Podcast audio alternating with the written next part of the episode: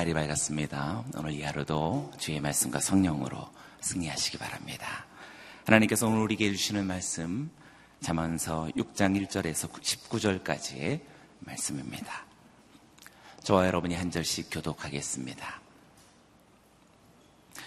내 아들아 만약 내가 내 친구를 위해 담보를 세우거나 만약 남을 위해 보증을 섰다면 너는 내가 한 말로 덫에 걸린 것이요 내가 한 말에 스스로 잡히게 된 것이다.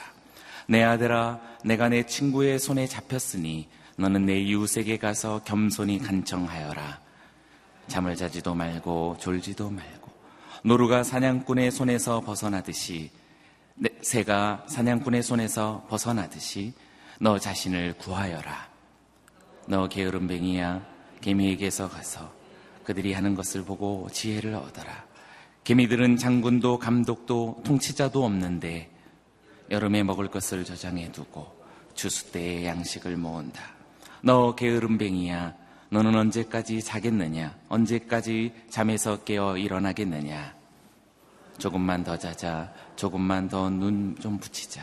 조금만 더 손을 모으고 자자 하다가 가난이 강도처럼 내게 이르고 빈곤이 무장한 사람처럼 이르게 될 것이다. 못된 사람, 악한 사람은 거짓말만 하고 다니고 그들은 눈짓과 발짓과 손짓으로 서로를 신호를 한다. 또 그들은 마음에 심술이 있어 계속 악한 일을 꾀하며 싸움을 부추긴다. 그러므로 재앙이 한순간에 그들을 덮칠 것이며 그들은 갑자기 파멸에 회복될 수 없을 것이다. 여호와께서 미워하시며 그분이 정말로 싫어하시는 것이 일곱 가지가 있다. 곧 거만한 눈, 거짓말하는 혀, 죄 없는 죄 없는 피를 흘리는 손, 악한 계략을 꾸미는 마음, 악한 일을 하려 하는데 빠른 함께 읽겠습니다. 거짓말을 쏟아붓는 거짓 증인 형제들 사이에 불화를 심는 사람이다. 아멘. 오늘 이 본문 말씀으로 노치영 목사님 말씀 증거해 주시겠습니다.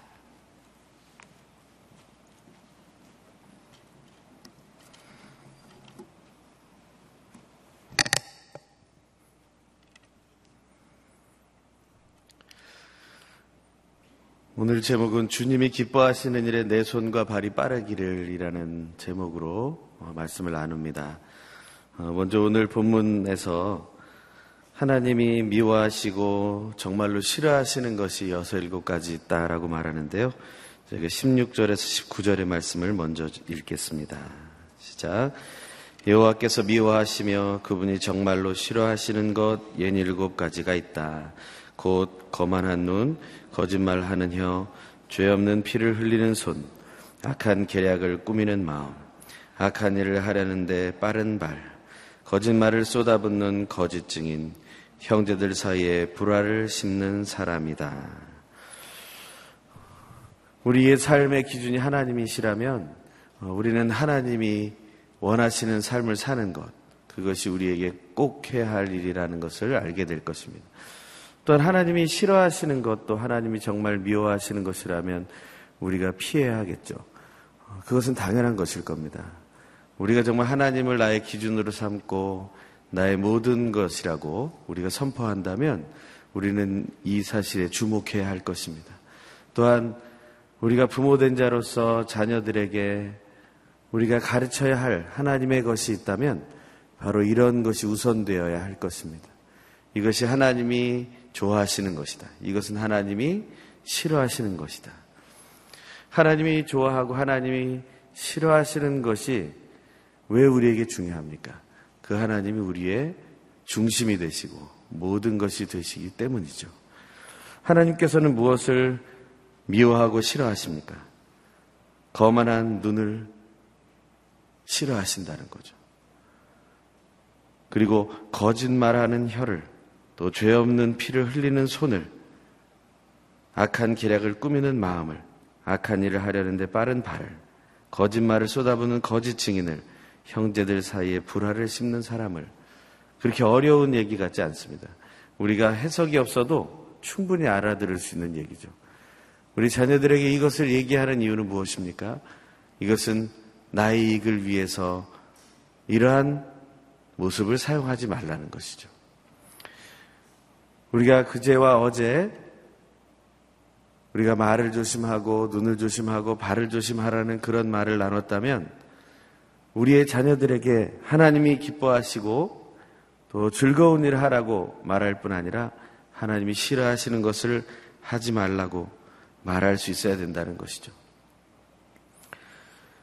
제가 이번 주간 말씀을 나누면서 자문을 그냥 지혜로 푸는 것이 아니라 부모가 자녀에게 전해줘야 할 사명으로 계속 말씀을 드리는 이유는 저는 그 아버지 어머니 된 자, 그 부모가 하나님께로부터 받은 역할이 있다라고 믿기 때문이라는 겁니다.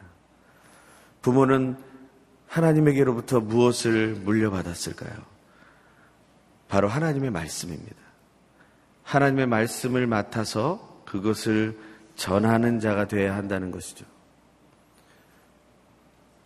조금 더 현실적인, 현시대적인 단어를 쓴다면 부모는 선교사가 될 것이고 또한 자녀는 선교지가 될 것입니다. 서로 같은 몸에서 나온 것 같지만 사실은 서로 소통되지 않는 관계를 가지고 있음을 우리가 알, 알고 있지 않습니까?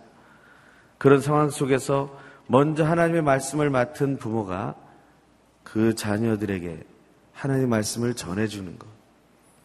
그것을 조금 더 깊이 있게 생각해 본다면 아버지 어머니라는 존재는 바로 하나님께로부터 하나님의 말씀을 먼저 받아 맡아놓은 자라고 할 수 있겠죠. 그리고 그 자녀가 태어나고 자라게 될 때 그 하나님의 말씀을 하나씩 하나씩 꺼내어 전달해 주는 역할을 해야 된다는 거죠. 성경에서 하나님의 말씀을 받아서 맡아 있다가 때가 되고 하나님이 원하시는 그 순간에 그것을 하나하나 전달하는 사람의 이야기가 나옵니다. 그 사람을 성경은 선지자 혹은 예언자라고 말했습니다. 그래서 저는 믿기는 하나님 안에서의 부모된 자들은 바로 하나님의 말씀을 증거하는 예언자가 되어야 한다는 것이죠. 그런 마음의 부담감과 그리고 그런 책임을 가지고 우리 자녀들에게 하나님의 말씀을 증거하는 그 믿음의 삶을 우리는 살아야겠다. 예언자라는 존재가 누구입니까? 단지 하나님의 말씀을 맡아 전하는 자 뿐입니까? 거기에 더해서 하나님의 마음까지 품고 그 말씀을 전하는 자가 되어야 하는 것이죠. 누가 우리의 자녀에게 정말 하나님의 그 사랑의 마음을 품고 그 하나님의 말씀을 전할 수 있겠어요?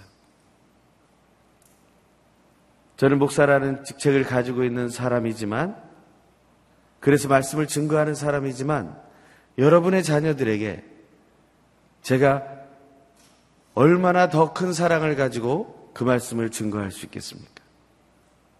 그 부모보다 어떻게 더 큰 사랑으로 그 자녀에게 이 말씀을 전할 수 있겠습니까? 말씀을 전하는 책무를 받아 전하고 있지만 사실은 그 자녀의 부모보다는 더 사랑할 수 없다는 것이죠. 다시 말하면 하나님이 우리를 어떻게 사랑하십니까? 하나님이 우리의 아버지로서 하늘에 계신 우리 아버지로서 우리를 사랑하면서 말씀을 주고 계시지 않습니까? 단지 이 땅에 힘들고 어려운 순간을 벗어나라고 말씀해 주시는 것이지 않, 않는 것이 아닙니까? 정말 하나님은 우리를 거짓과 죄와 죽음으로부터 구원하고 하나님의 나라에 이를 때까지 우리를 보호하고 인도하기 위해서 하나님의 말씀을 계속해서 전해주고 있는 것이 아닙니까? 그것을 끝까지 책임질 수 있는 그런 존재가 누구입니까? 저는 그것은 부모뿐이라고 생각하는 것이죠. 하지만 만약에 그 부모를 잃어버린 사람이나 그 부모의 역할을 할 수 없는 사람을 위해서 하나님은 이 교회를 만드셨다고 저는 믿습니다. 이 교회 안에 서로 사랑하면서 그 말씀을 증거하게 될 때, 그 부모만큼 사랑하지는 못하겠지만, 그래도 하나님의 사랑의 마음을 가지고 그것을 증거하게 될 때, 한 영혼이 바르게 새롭게 세워질 수 있다는 것을 믿기 때문입니다. 하나님의 말씀을 증거하는 이 역할들을 감당할 때 그것은 단순한 어떤 이론이나 어떤 기준만을 얘기하는 게 아닙니다. 구체적인 태도를 얘기하죠. 하지만 우리는 이론과 어떤 원리를 배울 때는 고개를 끄덕이지만 구체적으로 우리의 삶의 태도를 누군가 얘기하기 시작하면 우리의 마음은 불안해지고 우리는 기분 나빠진다는 거죠. 혹시 이것이 잠언에 이렇게 나와 있기 때문에 우리가 고개를 끄덕이지만 옆에 있는 사람이 내가 별로 말을 듣고 싶지 않은 내 가족 중에 한 사람이 혹은 내 동료 중에 한 사람이 혹은 성도 중에 한 사람이 이 얘기를 나에게 한다면 어떨까요? 그것은 우리에게 분노를 가져오는 하나의 이야기가 될 수도 있습니다. 하지만 이것이 하나님의 말씀이라는 사실을 기억해야 된다는 것이죠. 내 감정이 앞서기 전에 이것은 하나님의 말씀이다. 그러면 내가 어떻게 해야 합니까? 이 말씀을 지켜야 하는 것이죠. 거만한 눈, 자기 얼굴을 자꾸 봐야 돼요. 내 눈이 지금 거만하지 않은가. 뭐 새벽이라 옆에를 보라고 제가 말씀하지 않겠습니다. 하지만 가끔 이렇게 보고 있으면 눈이 거만한 눈을 가진 분이 있을 수 있어요. 그럴 때는 이 속담을 생각하십시오. 뭐 눈에는 뭐만 보인다고요. 내가 거만하니까 그 사람이 거만해 보이는 거예요. 내가 겸손한 눈을 가지고 있으면 상대방의 겸손함이 보이는 겁니다. 그 사실을 사용하세요. 그냥 다른 사람한테 얘기할 때 주는 잔소리 같은 격언으로 사용하지 마시고 여러분 스스로가 사용하십시오. 겸손한 눈을 가지고 바라볼 때 상대방이 겸손해 보이는 겁니다. 그 사람이 거만할지라도 그 사람이 그럴 만한 이유가 있을 거라고 그냥 생각하고 넘어가게 되는 것이죠. 우리가 그 거만한 눈을 아무리 손으로 내린다고 그래서 그 사람의 거만이 없어지는 것은 아닙니다. 거만한 눈은 마음으로부터 나오는 것이기 때문이죠. 그 사람의 마음이 변화되지 않는다면 그 거만한 눈은 그대로 남아있게 됩니다. 어떤 사람은 신체적으로 거만한 눈을 못 뜨는 분도 있습니다. 눈이 늘 내려와 있는 거죠. 하지만 그 마음이 거만하다면 하나님은 그 눈에서 거만함을 보실 겁니다. 우리가 겉으로 볼 때는 그 사람의 인상이 너무나 좋고 그 사람의 하는 태도가 너무나 안정적으로 보일지라도 중심을 보시는 하나님이 그 중심을 보시면 아무리 평온해 보이는 모습이라 할지라도 거만함을 꺼내실 거라는 거예요. 그 얘기를 해줄 수 있는 사람이 누구겠습니까? 맨날 싸우잖아요. 엄마 아빠와 아이들이 싸우잖아요. 왜 싸웁니까? 큰 거 가지고 싸우지 않아요. 작은 거 가지고 한마디 한마디 하는 거 가지고 싸웁니다. 밖에서는 그런 얘기 안 하는데 왜 우리 엄마 아빠는 맨날 그런 얘기 하는지 모르겠다고 얘기합니다. 근데 결국에 자기가 자기 자녀를 낳으면 그 얘기를 또 해요. 왜요? 다른 사람한테는 해봐야 소용없다는 사실을 이미 알았어요. 그러니 혹시 내 자녀는 들을까 해서 하는 얘기죠. 왜냐하면 이 얘기를 들으면 좋은 일이 일어나니까요. 그러니까 또 하고 또 하는 거죠. 포기하지 않고 계속 하는 거죠. 성경에 똑같은 이야기가 반복되는 이유가 무엇입니까? 그것은 어머니의 마음이고 아버지의 마음인 겁니다. 그것을 들을 때까지 혹시 그 말을 듣고 조금이라도 바뀔 것인가 하는 그러한 소망을 가지고 말씀하고 있는 거죠.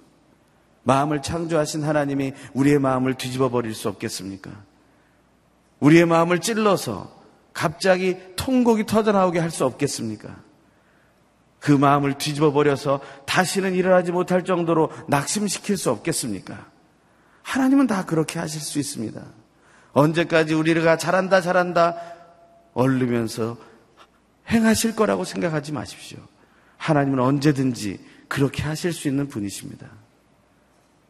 예레미야의 눈에 눈물이 흘러서 이 볼에 눈물 골짜기가 생길 정도로 눈물을 흘리게 만들 수도 있는 분이 하나님이시라는 거예요. 그 욥의 온몸이 상해서 정말 모든 사람들에게 배신을 당해서 내 인생 저주할 때까지 고난을 주시는 분이 하나님이시라는 겁니다. 왜요? 사랑하시니까요. 그가 조금 더 깨닫고 조금 더 친밀한 관계로 들어올 수 있을까 해서 말이에요. 하나님이 원하시는 것, 그것은 거짓말하는 혀를 버리는 겁니다. 그 혀를 뽑는 지옥이 있다고 동남아시아에서는 얘기합니다. 불교 사상에서 얘기해요. 그 혀를 지옥에서는 뽑아버린다고요. 그런데 사람의 그 혀가 또 자란다고요. 그러면 또 뽑는다고요. 그 고통을 감내해야 된다고요. 그래서 거짓말하지 말자고요. 그런다고 사람들이 거짓말하지 않을까요? 그 거짓은 그래서 뽑히는 것이 아닙니다. 혀를 뽑아낸다고 거짓이 뽑히는 것이 아니에요. 눈을 뽑는다고 죄가 멈추는 것이 아니잖아요. 손을 자른다고. 왜 이런 심각한 이야기를 해야 합니까? 그것은 뿌리째 우리 속에 남아있는 것이기 때문에. 사도 바울이 디모데에게 말할 때 쓴 뿌리라고 말했던 것처럼 우리 안에는 아직 쓴 뿌리가 남아있기 때문에 이미 가지가 잘려져서 새로운 가지에 새로운 나무에 접붙임을 받았음에도 불구하고 그 나무에는 자기도 모르는 쓴뿌리가 남아있더라는 겁니다. 왜냐하면 그 뿌리로부터 시작해서 자란 가지였기 때문이죠. 지금은 뿌리가 달라졌습니다. 하지만 그 가지에는 아직 자기를 자라게 했던 뿌리가 그 영향력이 남아있기 때문이에요. 거짓말하는 혀를 어떻게 우리가 이길 수 있겠습니까? 옆에서 얘기해 주지 않으면 몰라요. 옆에서 얘기해 줄 수 있는 사람이 누굽니까? 친구 아니면 가족이에요. 친구는 절교하면 끝이에요. 다시 안 만나면 끝입니다. 하지만 가족은 안 만날 수도 없잖아요. 근데 가족은 만날 때마다 그 얘기 합니다. 옛날 얘기까지 꺼내서 합니다. 나는 변했다고 얘기하는데 그렇지 않다라고 얘기합니다. 자꾸 극습니다. 힘들죠. 하지만 그게 하나님의 사랑입니다. 우리는 그것을 못마땅해 여기고 그것을 피해 도망치려고 하지만 그것이 피해서 도망갈 수 있는 일이 아닙니다. 왜냐하면 하나님의 사랑에서 우리는 도망할 수 없기 때문입니다. 남편과 아내가 서로 잔소리를 한다고 서로 감정적으로 맞지 않는다고 자꾸 얘기합니다. 아니요. 그 서로의 잔소리가 서로를 진짜 아내가 되게 만들고 진짜 남편이 되게 만드는 겁니다. 그것이 없다면 누가 그들의 자유로운 삶을 막을 수 있겠습니까? 거짓말하는 혀는 옆에서 챙겨줘야 됩니다. 옆에서 자꾸 얘기해 줘야 됩니다. 거짓말하면 안 된다고 얘기해야 합니다. 그런데 그 사람도 거짓말을 합니다. 그러니 어떻게 해야 됩니까? 또 그 사람이 또 얘기해야 됩니다. 너도 거짓말하지 말아야 된다고. 그런데 요즘 우리는 어떻습니까? 그렇게 얘기하면 서로 싸울 수밖에 없죠. 하지만 오늘 마지막에 나오죠. 형제들 사이에 불화를 심는 사람도 하나님이 싫어하시는 거예요. 다시 말하면 우리가 해야 할 말은 해야 되지만 하나님의 마음으로 하지 않는다면 우리가 들어야 할 말을 들어야 하지만 하나님의 마음으로 듣지 않는다면 우리 속에는 불화가 심겨지게 된다. 그래서 교회가 갈라지는 겁니다.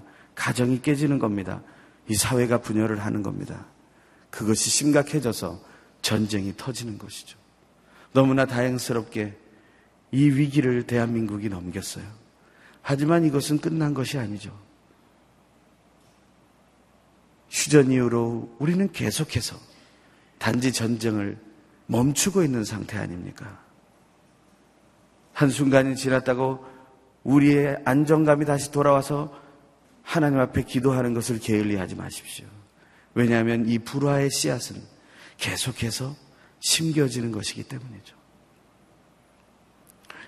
예수를 믿는 사람들이 그것을 막지 않는다면 누가 그것을 막겠습니까? 하나님의 말씀을 먼저 하나님의 마음으로 받은 사람들이 그것을 받지 않는다면 누가 그것을 이뤄나가겠습니까? 먼저 깨달은 부모가 우리의 자녀들에게 그것을 전하지 않는다면 누가 그것을 우리 자녀에게 전해주겠습니까?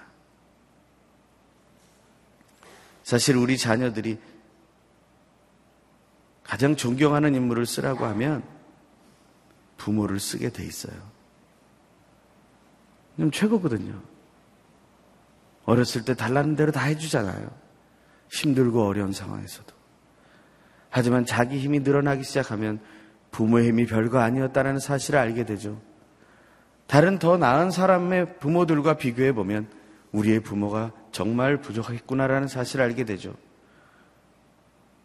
그러면서 그 자녀들은 자기가 존경하는 인물이 부모가 아니게 됩니다. 그런 것은 우리는 다 알고 있어요.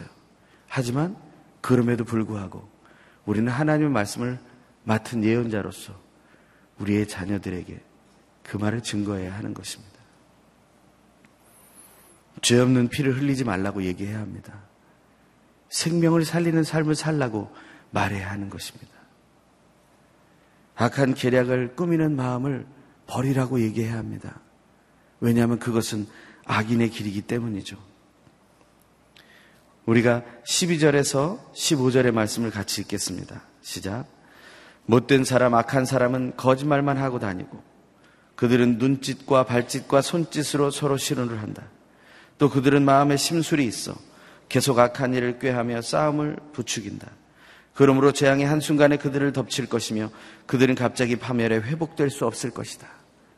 언제가 잘 되는 날이 있는 겁니다. 꿍짝이 맞는 겁니다. 손바닥을 쳐서 딱딱 맞아 떨어지는 겁니다. 얼마나 잘 통하는 사이입니까? 하지만 그들은 어떤 사람입니까? 못된 사람이고 악한 사람이고 거짓말하는 사람입니다. 이 시대에 못된 사람과 악한 사람과 거짓말하는 사람들이 서로 잘 통합니다. 어떤 순간까지는. 서로가 믿는다고 얘기합니다. 계약서를 씁니다. 하지만 어느 순간에 배신을 하는 거죠.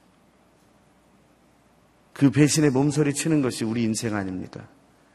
혹시 그 배신이 나에게도 올까봐 두려워하는 것이 그래서 한 번이라도 더 의심하고 한 번이라도 더 확인하려는 것이 우리의 마음 아닙니까?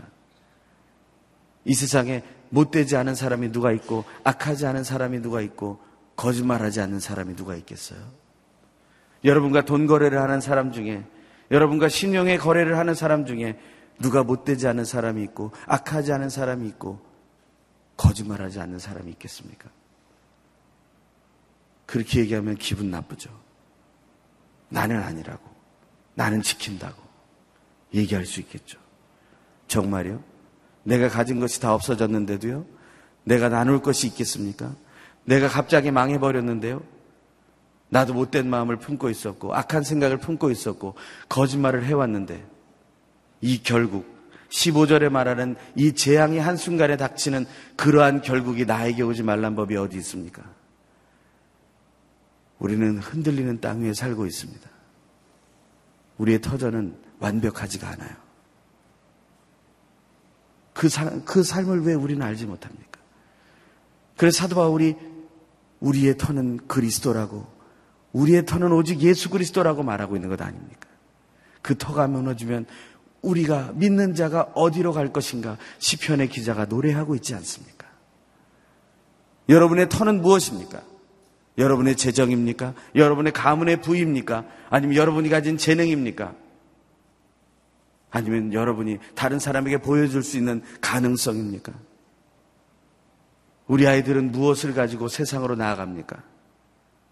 세상이 써줄 만한 재능과 가능성을 가지고 나아갑니까?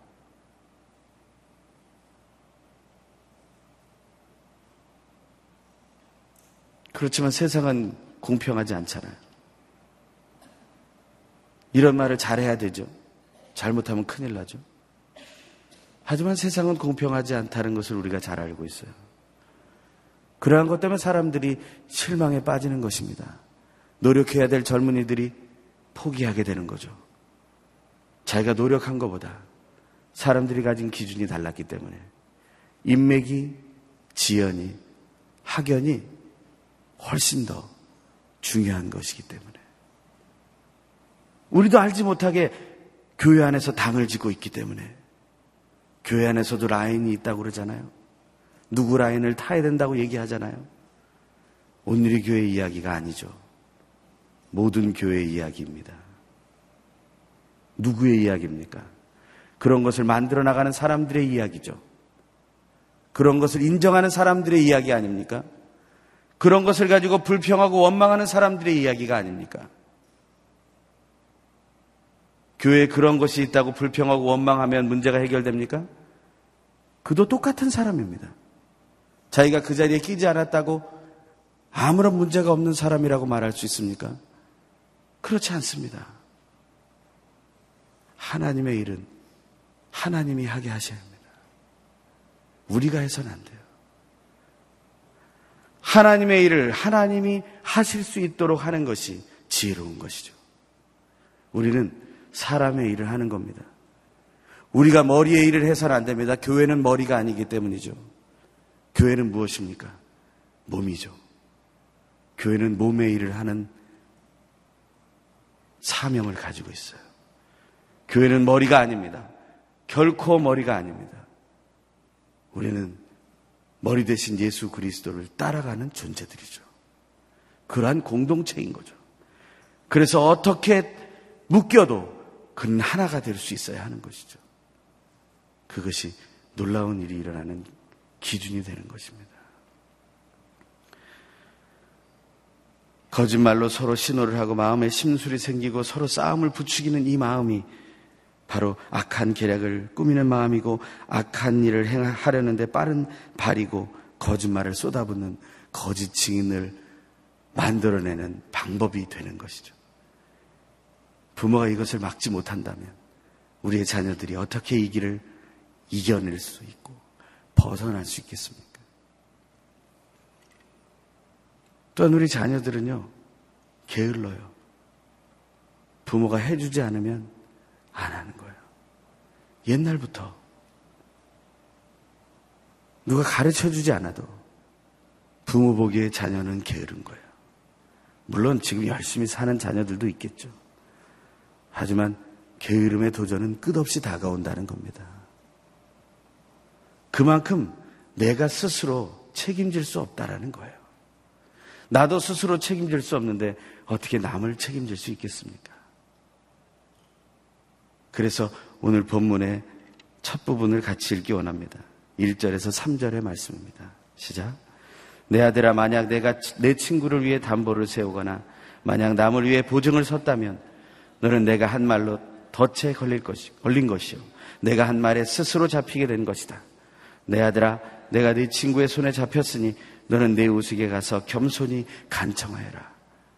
담보와 보증이라는 것에 대해서 굉장히 부정적인 얘기를 하고 있는 거예요. 이 말을 오해하지 마십시오. 담보와 보증이라는 것에 대해서 좀 더 깊은 이야기로 이해하십시오. 오늘 한 장을 넘기면 보증을 서지 말라는 풀이가 나와요. 그 풀이를 한번 읽는 것으로 제가 대신하려고 합니다. 한번 같이 읽어보죠. 시작. 사람은 하나님의 청지기에 불과할 뿐이며 결코 인생의 주인이 아닙니다. 따라서 남의 빚에 대해 무한정 책임을 지겠다는 약속을 하면 안 됩니다. 이는 하나님의 권한을 침해하는 것입니다. 혹시 이미 담보를 제공했다면 망신을 당하더라도 최대한 빨리 해지를 요청해야 합니다. 피조물인 인간은 하나님보다 앞서려 하거나 자기 능력 밖의 일을 약속하면 안 됩니다. 누구든 하나님을 대신하려 하면 덫에 걸리게 됩니다. 이 말은 성경과는 다른 풀이입니다. 하지만 이에게서 중요한 것은 우리는 청직이라는 겁니다. 우리는 몸이라는 겁니다. 우리의 머리는 예수 그리스도. 그분인 것을 신뢰하십시오.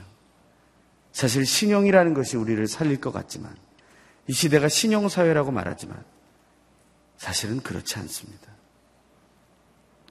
신용이라 말하고 의심이라고 보는 거죠. 왜냐하면 그 신용을 하나 얻기 위해서 얼마나 많은 의심의 질문을 받아야 되는지 모릅니다. 내 목소리가 있고, 내 지문이 있고, 내 도장이 있고, 내 모든 것이 있지만, 그것을 안 가져오면요, 우리는 은행에서 내 돈 한 푼도 찾을 수가 없는 거예요. 나라고 아무리 얘기해도 소용이 없어요. 그걸 가져가야 돼요. 끝없는 의심의 질문 속에서 우리가 배우는 것은 의심입니다. 의심의 마음을 가지고 결코 담보하거나 보증해서는 안 됩니다. 하지만 내가 모든 것을 책임지려고 담보나 보증도 할 수 없다는 거예요. 왜냐하면 처음 말씀드린 것처럼 우리는 사실은 못된 마음을 품었고 악한 생각을 가졌고 거짓말하는 삶을 살았기 때문에 언제 우리가 패망해서 재앙을 당해서 무너질지 모르기 때문이라는 거예요. 지금은 내가 가진 것이 있어서 담보를 하고 보증을 할 수 있는 것처럼 보일지라도 결국에는 내가 끝까지 책임질 수 없는 일이라는 겁니다. 그리고 성경적으로 말하면 그것은 오직 하나님만이 하실 수 있는 일이에요. 담보와 보증의 핵심이 무엇입니까?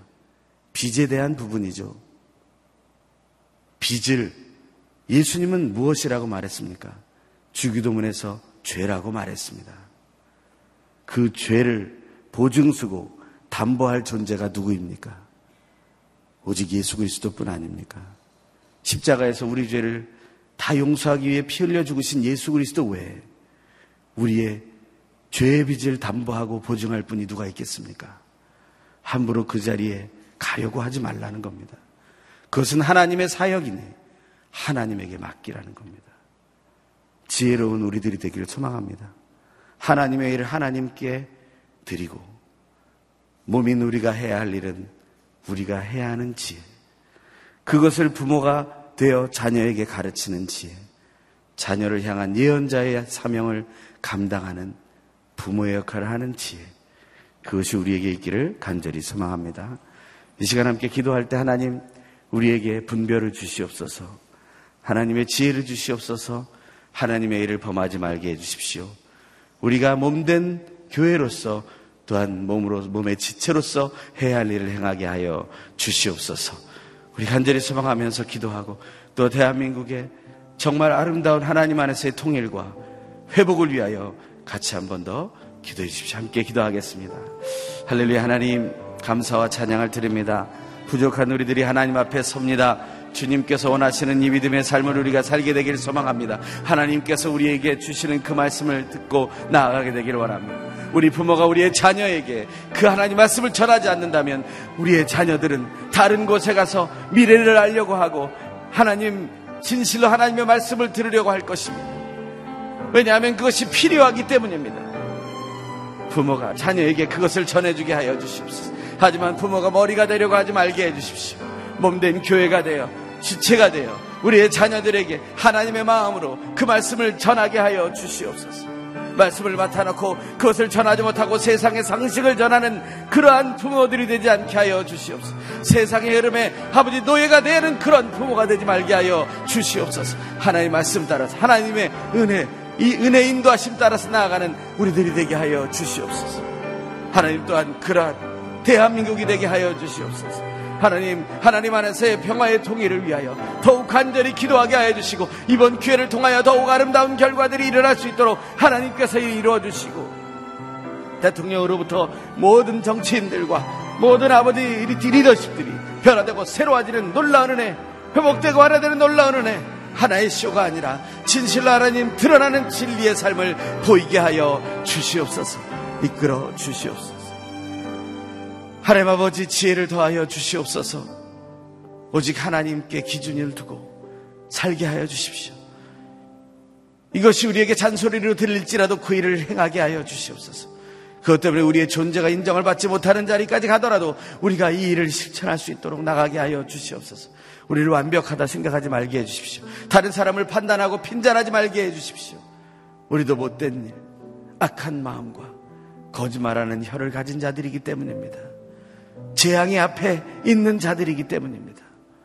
모든 것을 책임지려 하지 말게 하시고 몸된 교회로 지체된 예수 그리스도를 머리로 한 존재로 오늘 해야 할 일을 행하게 하여 주시옵소서.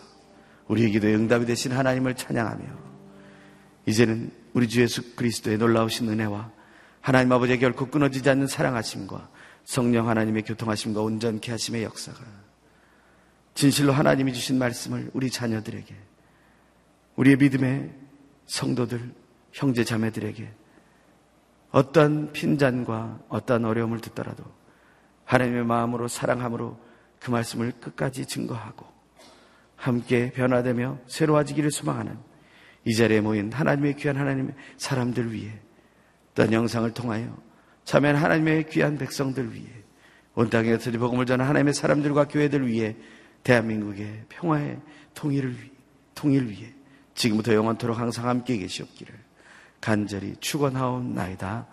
아멘.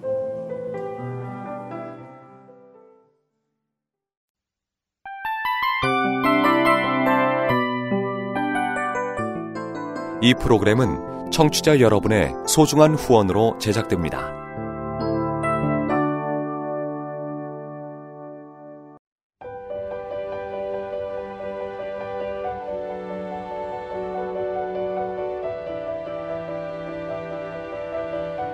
세상에는 수많은 교회들이 있지만 더 깊이 있는 말씀 강해를 찾기 위해 크기로만 교회를 선정하지 않습니다. 보다 좋은 영적 콘텐츠를 더 많이 나누기 위해 방송비를 받지 않습니다. 1년 365일 복음만 전하고 싶어서 우리는 광고를 하지 않습니다. 온누리의 복음을 땅끝까지 CGN TV와 함께 땅끝 성교사가 되주세요